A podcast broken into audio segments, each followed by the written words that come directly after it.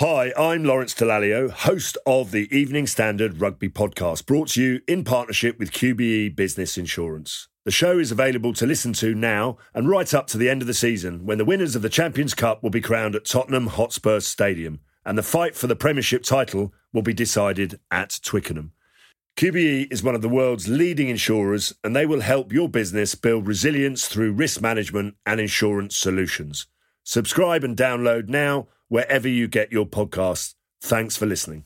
ES Audio. From the Evening Standard in London, I'm John Weeks, and this is The Leader. Ask anyone renting in London, and they'll tell you the same thing. It's fiercely competitive, expensive, and costs are going up. And government data backs that up, showing that more than 13,000 households approached councils in the capital for help with housing just in the last quarter of 2022. For many people in the capital, the state of the rental market means a lack of security over where they live and can leave some feeling powerless. At the sharp end of the renting crisis, there are now record numbers of families in temporary hotel accommodation with more than 75,000 homeless children in London, enough to fill the Royal Albert Hall more than 14 times over. Just six months ago, 28 year old mum Nicole Bent and her three year old daughter were living in rented accommodation, but now find themselves among those families living out of a hotel room. I met with Nicole at her temporary accommodation in a Travelodge in North London. So just here. Yeah.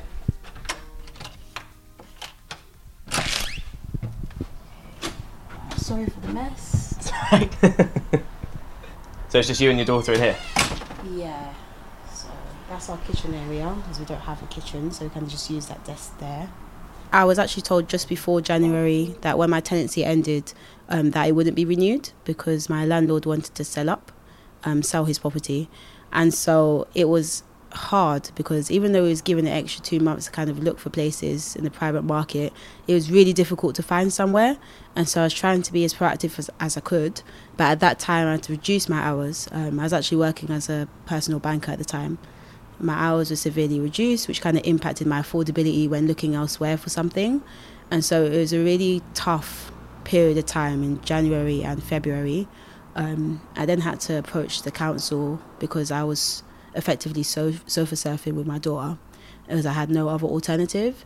And when I kind of ran out of options, I then had to approach the council and let them know that actually I am homeless. And so on March the 2nd, um, I was placed into temporary accommodation at Travelodge. And so since March the 2nd, we've been within Travelodge. And at first, obviously, you're really grateful because you're happy that you're not homeless anymore. And so I'm still grateful for that but then you just realize that actually it's not very suitable in terms of living in a hotel. Financially, it's quite difficult in terms of food because there's no fridge and there's no cooking facilities. And so like even something as simple as like making a sandwich or being able to store food that you've eaten is impossible. Um, so making food for like my daughter to go to nursery for example being able to save anything that's been consumed within that day. So yeah, takeaways became something I was doing quite often just to make sure that my daughter ate. And then you realize you actually don't have enough money. And um, when I first approached the council, I was told, after calling them quite relentlessly, actually, it, it took a long time. I didn't have a caseworker when I initially was there. So, about two months in, no, sorry, a month in, sorry, I was given kind of food food bank details. But that was actually through me contacting the MP. And so I was given the code, but the one that I'd gotten from Enfield Council was too late because the food bank was kind of um, under renovation, and then I was referred to the Tottenham one. But actually, what the food bank could give was very limited as well, because they normally cater to people that do have cooking facilities or do have storage, and obviously, the only things that they could really give were things like instant noodles or instant pasta, and some of that pasta had to be done in the hob, so we couldn't actually use that either. And so it was just emotionally draining in a way because you kind of realize, oh, I can't actually even feed my daughter very well, or I might have to sacrifice, or I might have to actually resort to dry foods like crackers, um, which is quite difficult with a three year old. So it, it sounds like, to be honest, you've had knock after knock, as you say, with hours being cut. Then you had to, to leave the place you were in. Then the food bank that you were supposed to go to you couldn't go to and then you go to the food bank and they don't have the, the right amount of things. How have you found coping with that as you say emotionally while also you know being a mum and, and looking after your daughter? To be honest um, especially initially it was really hard that really difficult.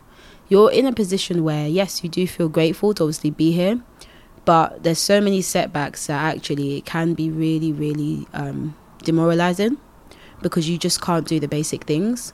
Also, in terms of communication as well, there were times when you know you're trying to just get some kind of contact or information and you're not getting any um, because the departments are really busy and there's so many people that are in the same predicament or maybe even worse than you because they may be homeless on the actual day and they're dealing with quite a few cases at a time and so when you're calling or trying to get few, through you're not actually getting a response and um, even though that was explained to me as to why later on in the line, at the time, it, it felt like actually I'm being ignored.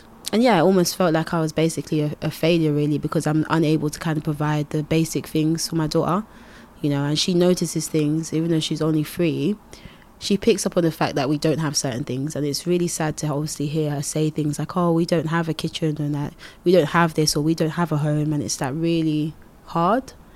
But then on the flip side just trying to keep positive and um, remind myself that actually, even though yes, it's not the best and it's not the most suitable, we still have somewhere for now. Uh, we can still obviously try to proactively look, but even that is hard in terms of um, being able to rent privately because there's quite a lot of discrimination, even though they're not technically allowed to discriminate. There is discrimination, and it is difficult to actually get somewhere. That's it, and I understand um, as you mentioned it, yeah, the discrimination with landlords is it they'd rather sort of choose someone who's like a young professional, single on their own, than a mum who has to rely on benefits. How do you sort of experience that that kind of discrimination? Is it w- with conversations you have with them, or with council, or how do you sort of witness that really? So there are numerous ways. Um, there's the classic of the agents that will say they'll call you back and you never get a call. Um, and that normally happens after you disclose the fact that you will need um, some kind of assistance or help with the benefits. Um, so they'll be really excited. They'll tell you about the viewing that's about to come up. They're about to email you, and then once they find that out, you don't hear from them again. Um, and there have been agents that have actually been more transparent. They've actually said to me, no, that the landlord wouldn't want this. We would be fine to accept it, but the landlord says no. So we have those. And then there are other agents that will say that you don't meet the affordability criteria. So even when you are working full time, they will say that actually the benefit income that you receive, even though it's consistent each month, doesn't count. And then on top of that, the affordability requirements are massive. So that even for one bedroom, at one point it was 42k, and like I, I I don't earn that. so um, yeah, it was just really, and then there would be sometimes a two bedroom property that has lower affordability, but then the landlord wouldn't want you. So it's quite hard to kind of juggle. Let's take a break now. In part two, Nicole explains the changes she thinks are needed to avoid people relying on temporary accommodation. If they can afford the rent, should it really be an issue, especially if they have a, a guarantor? And if that is off putting to landlords, maybe it's something that doesn't need to be disclosed. Hi, I'm Lawrence Dallaglio, host of the Evening Standard Rugby Podcast, brought to you in partnership with QBE Business Insurance. The show is available to listen to now and right up to the end of the season when the winners of the Champions Cup will be crowned at Tottenham Hotspur Stadium and the fight for the Premiership title will be decided at Twickenham. QBE is one of the world's leading insurers and they will help your business build resilience through risk management and insurance solutions. Subscribe and download now wherever you get your podcasts. Thanks for listening. So, the, in terms of going forward now, you sort of talked about, you know, trying to be positive and thinking about, you know, we have got somewhere now. This isn't going to be forever. What is the sort of the plan that, that the council suggests or has sort of been put to you for going from now? Is it a case of as you as you're sort of put put up here, you can effectively save? Is that the the, the idea that they sort of give you, or is there what's the, the way that, that they're supposed to be out of, of the hotel? Um, so I'd say that council is primarily um, pushing people to look privately um, because of the lack of housing at the moment, which I've just described kind of the difficulty in doing so.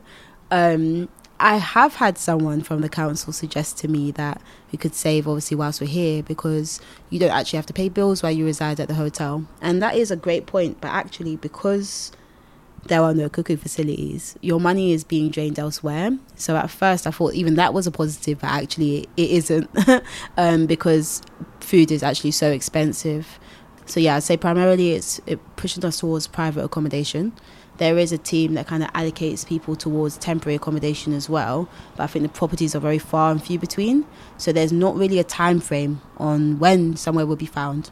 And obviously we have to kind of do the due diligence to kind of look for ourselves so going forward nicole what is your plan? Do you feel like you have one? Are you planning to appeal to the council or anyone else that you can for more help? Or is it just a case of as you say hoping that somewhere comes up that a will take you and b is actually affordable? So my plan for now is to kind of um, keep trying with private accommodation, just because in terms of suitability, you're able to kind of choose where you want to be able to live and see yourself um, for at least minimum of a year. Whereas if the council do find somewhere for you, it could be anywhere, and the conditions may not be great. And um, I've had that kind of experience where I was offered somewhere that had mold and damp, so it's not something that I would like to revisit. so yeah, I'm just proactively trying with private accommodation for now, and I'm trying to increase my odds in terms of affordability to the best of my ability. And I have a viewing, so hopefully that goes well. So what would your what would your message be to whoever is in charge? I guess if it whether it's the government with rules around renting and no fault evictions or landlords, what kind of law or rule change do you think would actually avoid this kind of situation that, that you found yourself in? Well, I think there are so many nuances to this, but um, the first I would say would be about creating more affordable housing for those that need it. There's obviously an issue with the lack of housing that we have at the moment. Secondly, I'd say that there's a discrepancy between the amount that landlords are allowed to charge for their rental properties and the amount that's given by the council or by Universal Credit to kind of assist those that need it. So, for example, in London, depending on what area, I think the highest rate for a two bedroom hypothetically is 1,300. That's what you're allowed to, to rent. But the prices on the market for a two bedroom property exceed that. So it's 1,400, 1,550. And so it's literally impossible for some families to be able to afford that rent. And so there may need to be a cap but also, if there is a cap, will landlords be inclined to rent? I'm not entirely sure. So there needs to be some kind of common ground, or maybe actually the rate in terms of the assistance need to go up to match what the landlords are charging. I feel like there need to be more clear cut rules on the process for people renting that require assistance as well if they're going through the private um, sector because there's certain ways in which they can avoid renting to people that are on assistance, whether it's a landlord's choice. Should landlords be privy to that information? If they're able to go through referencing successfully and the council has verified that they can afford it, then do they actually need to know that they come from that that background or that they need that help? If they can afford the rent, should it really be an issue? Especially if they have a, a guarantor, and if that is off-putting to landlords, maybe it's something that doesn't need to be disclosed. And in, in addition, it should count as affordability if that money is being provided to someone monthly because at the same they're always receiving the same amount of money so for it not to count means that it's a way to kind of eliminate people that need it because they, they won't be able to to access the, the properties basically There's more news, interviews, and analysis in the Evening Standard newspaper and at standard.co.uk. That's the leader. Thanks for listening. We're back on Monday afternoon at 4 o'clock. Hi, I'm Lawrence Dallaglio, host of the Evening Standard Rugby Podcast, brought to you in partnership with QBE Business Insurance. The show is available to listen to now and right up to the end of the season when the winners of the Champions Cup will be crowned at Tottenham Hotspur Stadium and the fight for the Premiership title will be decided at Twickenham. QBE is one of the world's leading insurers, and they will help your business build resilience through risk management and insurance solutions. Subscribe and download now wherever you get your podcasts. Thanks for listening.